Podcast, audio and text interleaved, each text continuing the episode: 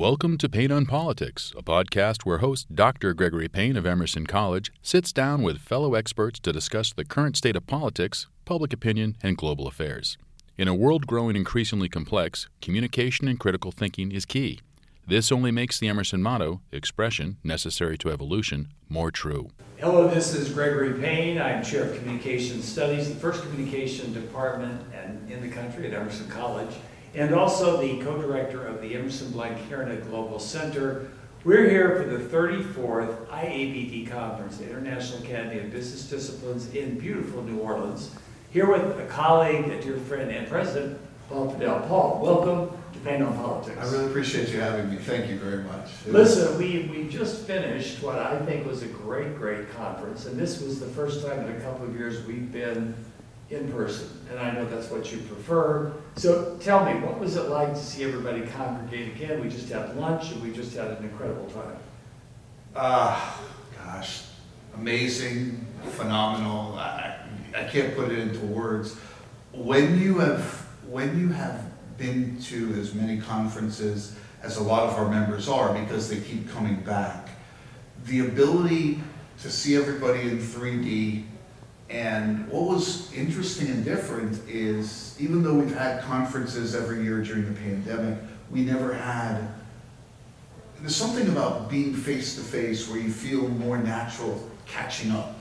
You feel more natural talking to people about what's going on. And it felt like the time was so short this year because we're catching up on four years of what's been happening as opposed to just one year. So we've had, um, unfortunately, um, some people who have passed on. Unfortunately, some people um, who have been diagnosed with different illnesses uh, some people who've brought new life into this world and have had babies. And it just felt really wonderful to catch up on that level because that's what this conference is about. It's about the people, the relationships, and the friendships. You know, Paul, that's something that I've always valued, having come for many years. Uh, when you think about it, though, all of us go to bigger conferences. You do a lot of business conferences. I do communication, international, NCA, those types of things. What is it about IABD though that people say, I really want to make sure I get there? I, I know it's relationships, but I have to say, your presidency is one where we have our board meetings, but then the next day we have an event which brings people together. And even though you might not realize that we talked a lot about gastro diplomacy. You're a big believer in bringing people around food and I think conversation. Tell us a little bit about the Paul Fadil leadership style. You know, well, as far as IABD, how much time do you have? I, I, I don't know if we. It's a we- passion, I know. we- we- I don't know if we have enough time. Really, what makes this place different are the relationships, the collegiality, uh, the commitment of the members. We all go to different conferences, but ironically, we all come back to this one year in and year out. One of the beauties of IABD is that it was founded on the value of discussion. Uh, pro-gun, anti-gun, uh, Democrat, Republican, conservative, liberal, things that we don't talk about anymore, uh, Christian, Muslim, all those taboo topics we discuss here. And we might be on different ends of the spectrum, but at the end of every discussion, we learn a little bit, we get up, we hug, and we look forward to seeing each other next year. Because no matter what goes on in this crazy world of ours, for most of us, IABD has been a constant. And, and I think that's the strongest thing. When I first started here, it was about all the tangible things that IABD could give me. Uh, would it give me publishing opportunities? Yes, lots. Uh, would it give me leadership opportunities? Yes, lots. Uh, ability for service in the profession? Yes, lots. And, and when I moved universities and I went to a new one and started over as an assistant professor, and a lot of people don't know that. I, I went from um, assistant to full at my first university, and I was the fastest professor to get to full. That's not surprising. Yeah, well, thank, thank Yes, you. But- Congratulations. But I saw a better opportunity at a different university that my current one couldn't give me through international and an international program I could grow. And the only way they would hire me is as an assistant professor. Yes. And the one thing that gave me confidence in throwing away tenure, So you throwing away. back, back. All the way back to assistant, Yes. threw away tenure, threw away status. I even had an internship to be um, associate vice president of research at that university and gave that up to go to a new one. And the one constant that I thought was, I know I can use and, and, and, and be a part of IABD to get the full professor again. You know, now that I'm an endowed full professor, my views have changed. And I almost feel a little ashamed about looking at it that way. Now that I'm doing what I want to do instead of what I have to do, I look at IABD for the people, for the relationships, for the bonds, for the ability to give back and the chance to mentor young students and professors uh, the way that I was not at times. And I think that openness and that ability to really mentor and have those strong relationships is what makes us different. So if I could sum it up in one word, people. People. Our people have been coming back here for 15, 20 years. You know, I'm on this podcast because of you, but Greg, you've been here for how many years? A long time, A yes. long- a Yeah, long time. I mean, as you know, my mother and sister used to come with me. Of course, they passed away, but we remember them thanks to you with the award that's coming up tonight. And um, I joined in 1992. Yes, And I have missed since then a year, 2007, that was the year my daughter was born. yes. She was born the same exact time. In fact, whenever IABD happens to fall on her birthday, I bring them and we celebrate her birthday here. That's how important this conference is to me and to a lot of the people who come here. Well, I think, as you said, it's, it's people, I think it's also caring. Uh, my mother, uh, as you know, Zuline, who was a, uh special, uh, education teacher, but then she had some dementia, she used to always love when we would bring her here, and she would sit and she would smile, and even though she had trouble uh, chat, chatting at times, this was very special, and I think that it's that, uh, that web of concern and excitement and just genuine authenticity that you've been able to continue. One thing I would like to ask you though is, when we look at IBD, we come together, but now you've expanded it. In October, we're going to be reaching out and going across the Atlantic to a good friend, Enrique Ordeix. Can you tell us a little bit about what the plan is there? Sure, and uh, before I, I get to there, I just want to say, um, both your mother and sister, always welcome additions. I think we're one of the few conferences where it's not just our people, but our families Yes. as well. I, I routinely, like I said, bring my daughters here, other people bring sons, wives, and they're always, you know, can they come to this, can they come to that? Of, of course, we are, we are open. Going um, towards the conference now in um, October, it's going to be October 5th, and it's going to be at EAE University in Barcelona. And what we're looking to do here is continue to expand to, uh, across the Atlantic, to Western Europe. We've had a couple conferences in years back, but the pandemic kind of put a full stop on everything. I think our last one was in Salamanca, Spain. Beautiful, beautiful conference. Yes, it, it, it really was, and we will continue to explore these international opportunities and look to expand in any way we can. You know, we can't be international and only have domestic conferences. We can't be international and cross-cultural and only have Americans come here. If you look at our membership, we not only uh, talk the talk, we walk the walk. It's incredibly diverse. We've had people come from Germany, Isle of Man, Spain, Argentina, Brazil, Kosovo. this year, Kosovo yes. this year, exactly. You know, we, we have them come from all over. We truly are international, not just in our subject matter, but in our membership and in our mission. So uh, we're really excited about Barcelona. We're looking forward to it. And, you know, if, you know, not everybody has the school that can fund going to Barcelona. And if you are one of those people but still want to participate, participate, there is an online option as well. And you will be able to present your papers online. And all papers presented will be considered for our AACSB journal.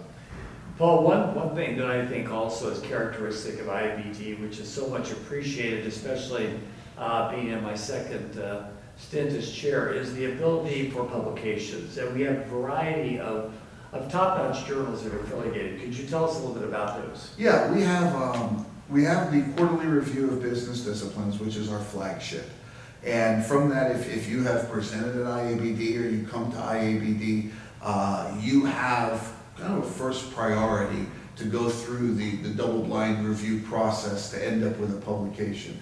There's also the Journal of International Business Disciplines, that was created by um, our past president, Dr. Ahmad Tootoonchi, who's now the dean at University of Tennessee at Martin.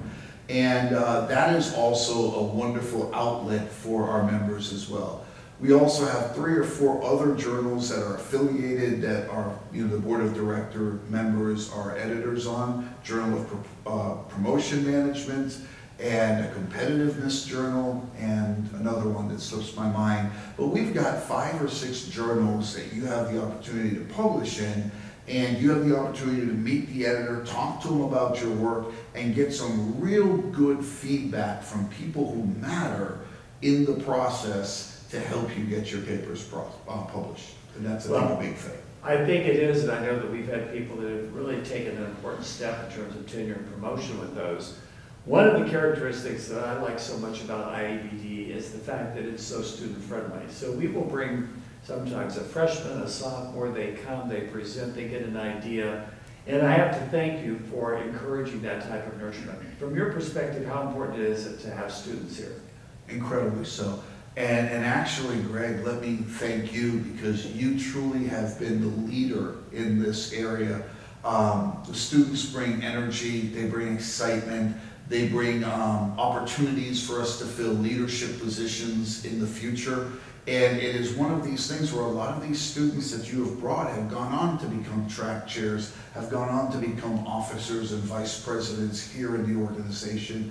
I, I, think it's amazing, and the students are a big part of what we do, and we will continue to do. You know, um, I think it was uh, Bezos for, from Amazon who always used to keep an empty seat at every table. And when people said, you know, what's this for? He would say, this is for the customer. We need to know that they're represented here at the table. Well, IBD is kind of the same way with students. It is never far from our mind that while professors tend to wax on forever in philosophic terms, without the students, we would not have the ability to do what we do.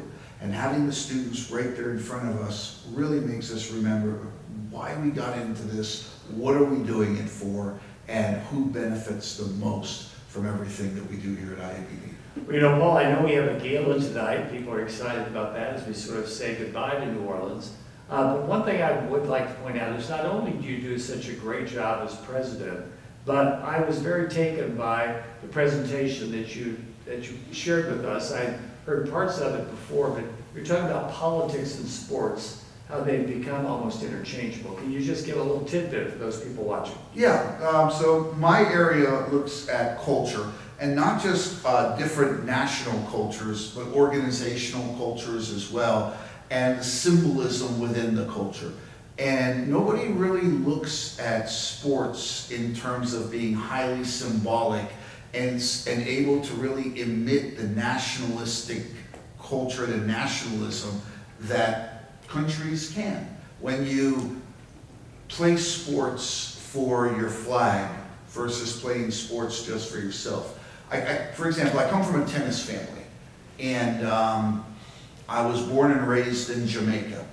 And there is the equivalent of what Americans would call the Davis Cup, where it's not uh, John McEnroe playing against Bjorn Borg, it is the United States against Sweden.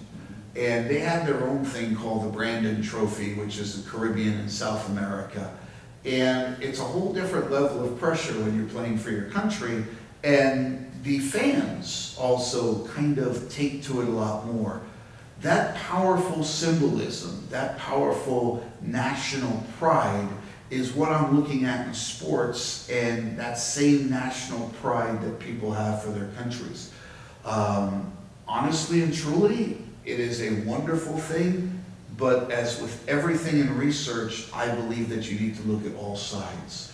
And if it is manipulated, i.e. sports washing, We talked a little bit about the um, invasion of Russia into Ukraine, not in 2022, in 2014, the one that everybody forgets. And the reason we forget that is because right after the invasion took place, here came the Olympics in Sochi.